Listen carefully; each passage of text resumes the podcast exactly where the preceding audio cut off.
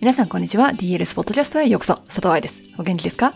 ?DLS ポッドキャストは、プロの現場から健康なダンス生活を応援する情報サイト、ダンサーズライフサポート .com のブログ音声バージョンプラス、ポッドキャストだけの裏話などを毎週金曜日にお送りしています。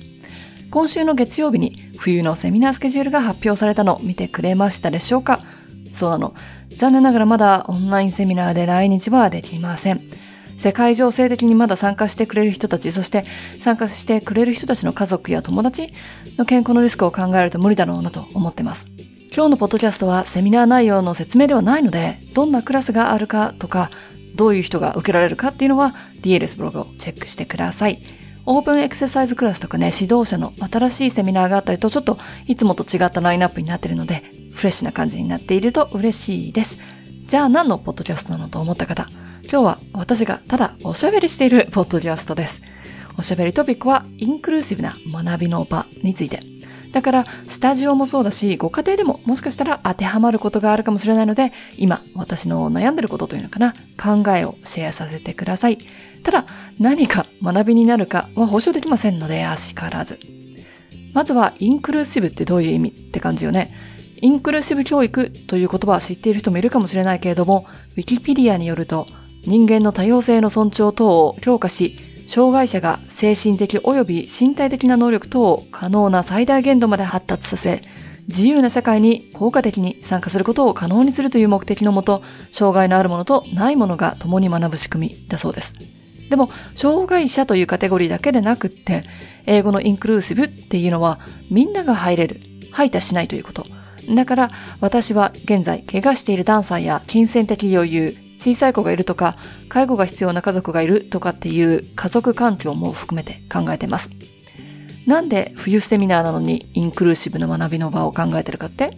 それはね、セミナースケジュール発表やセミナーの話のポッドキャストとかね、メルマガでこうやってすると、絶対に宣伝ばっかりで嫌だという人がいるんですよ。確かにそうだよね。わかるんだけどさ、インクルーシブな学びの場のためには、そうしないといけないと私は思ってます。が、私の勝手な考えなので、もしかしたら皆さんの中にね、違う方法を思いつく人もいるかもしれないから、こういうのはどうと思った方はぜひメール、hello.dancerslifesupport.com で教えてください。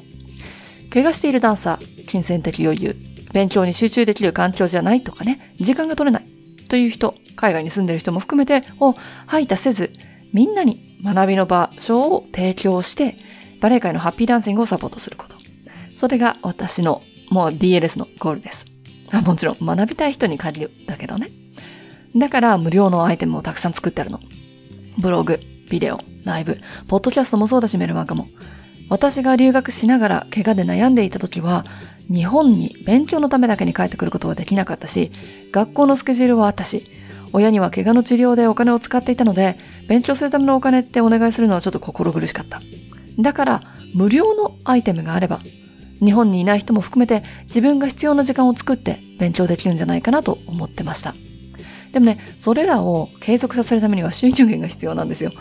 それが DLS の場合はセミナー。そしてセミナーはブログと違って気がついた時には申し込みが終わってるとか、あと必要な時期に学ばなきゃいけないなんていうのがあるので、宣伝の時期や頻度が上がります。そうするとやっぱりね、嫌だっていう人たちが出てくるのを知ってるし、現にセミナースケジュール発表というメルマガを出すと、メルマガ購読をやめる人が毎回出てくるのね。すべての無料情報を最初から有料にしていれば、セミナーをこんなにやらなくていいのかもしれないけど、そうすると先ほどお話ししたインクルーシブではなくなってしまう気がする。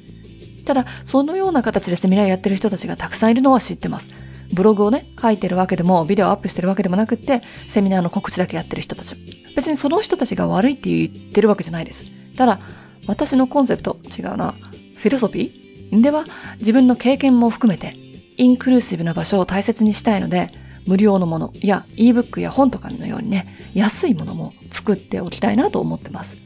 それじゃあダメかなとか、それって伝わらないのかななんていうふうにも時々思ったりするんだけどね。テレビで CM が入ると他のチャンネルに変えちゃうというのと同じような感覚とか、あと無料でたくさんやってるから別に有料のものを受けなくていいじゃんみたいな考えもあるだろうしね。うん、どうなんだろう。2020年の春からオンラインセミナーが今回で3回目になるんですが、オンラインの可能性の大きさとデメリットももちろん見てきました。コロナの時に医療関係者の家族が差別されたというニュースを読んだけれど、そういう人たちにとってオンラインセミナーは救いになるんじゃないかなとも思ったし、さっきお話ししたように、今怪我しているダンサーだったら、満員電車の中移動するのは怖いかもしれない。地方や海外の人たちにとっては、旅費や交通費が浮くからその分を同じお金を使うんだったら勉強に使える。だとインクルーシブになるような気がするのね。ただ、会場に来ることで他の人と交流を持ちたい人や、古いシステムで指導しているスタジオで孤独に正しいレッスンを指導したいと思っている人たちにとっては、もしくは周りは習い事だけど自分はプロを目指して頑張っていきたいと思っている子たちにとっては仲間を見つける場所がなくなってしまったということでもある。あと、学習障害がある子たちにとっては、もしかしたら椅子にずっと座って話を聞いてるっていうのは難しいから、来日セミナーみたいに自分の体が使えたり、その場所に行かなきゃいけない。周りの人と話したりとかする時間があるっていう方がいいのかもしれない。どっちがインクルーシブなんだろうという悩みは尽きないんですよね。もちろんここに日本在住中の日本語が母国語でない人たちは含まれてないから、言語や人種のインクルーシブを考えたらもっと大きな問題になるとは思います。無料と有料のコンテンツのバランスもそうだけれども、どうすべきか、どこで線引きするか。これが今年多くのオンラインセミナーを準備しつつ一番悩んだところでした。多分、正しいっていう答えはないんだと思います。セミナー回数も年に3回やっててうざいって思う人ももちろんいるだろうし、逆にこの前は発表会と被ってたから近いうちにまた勉強の機会があって嬉しいという人も存在すると思う。両方正しいから DLS をやってる私が決定しなければいけないんだけれど難しいなとも感じています。これが安全のためだったり、この子たちのためという具体的なね、ものがあれば正しい、正しくないは作りやすいんですけれども、学びの形、あとタイミングっていうのはそれがないからね。よくよく考えると、バレエ解剖学やエクササイズってすごくインクルーシブな学びの場だと思うんですよ。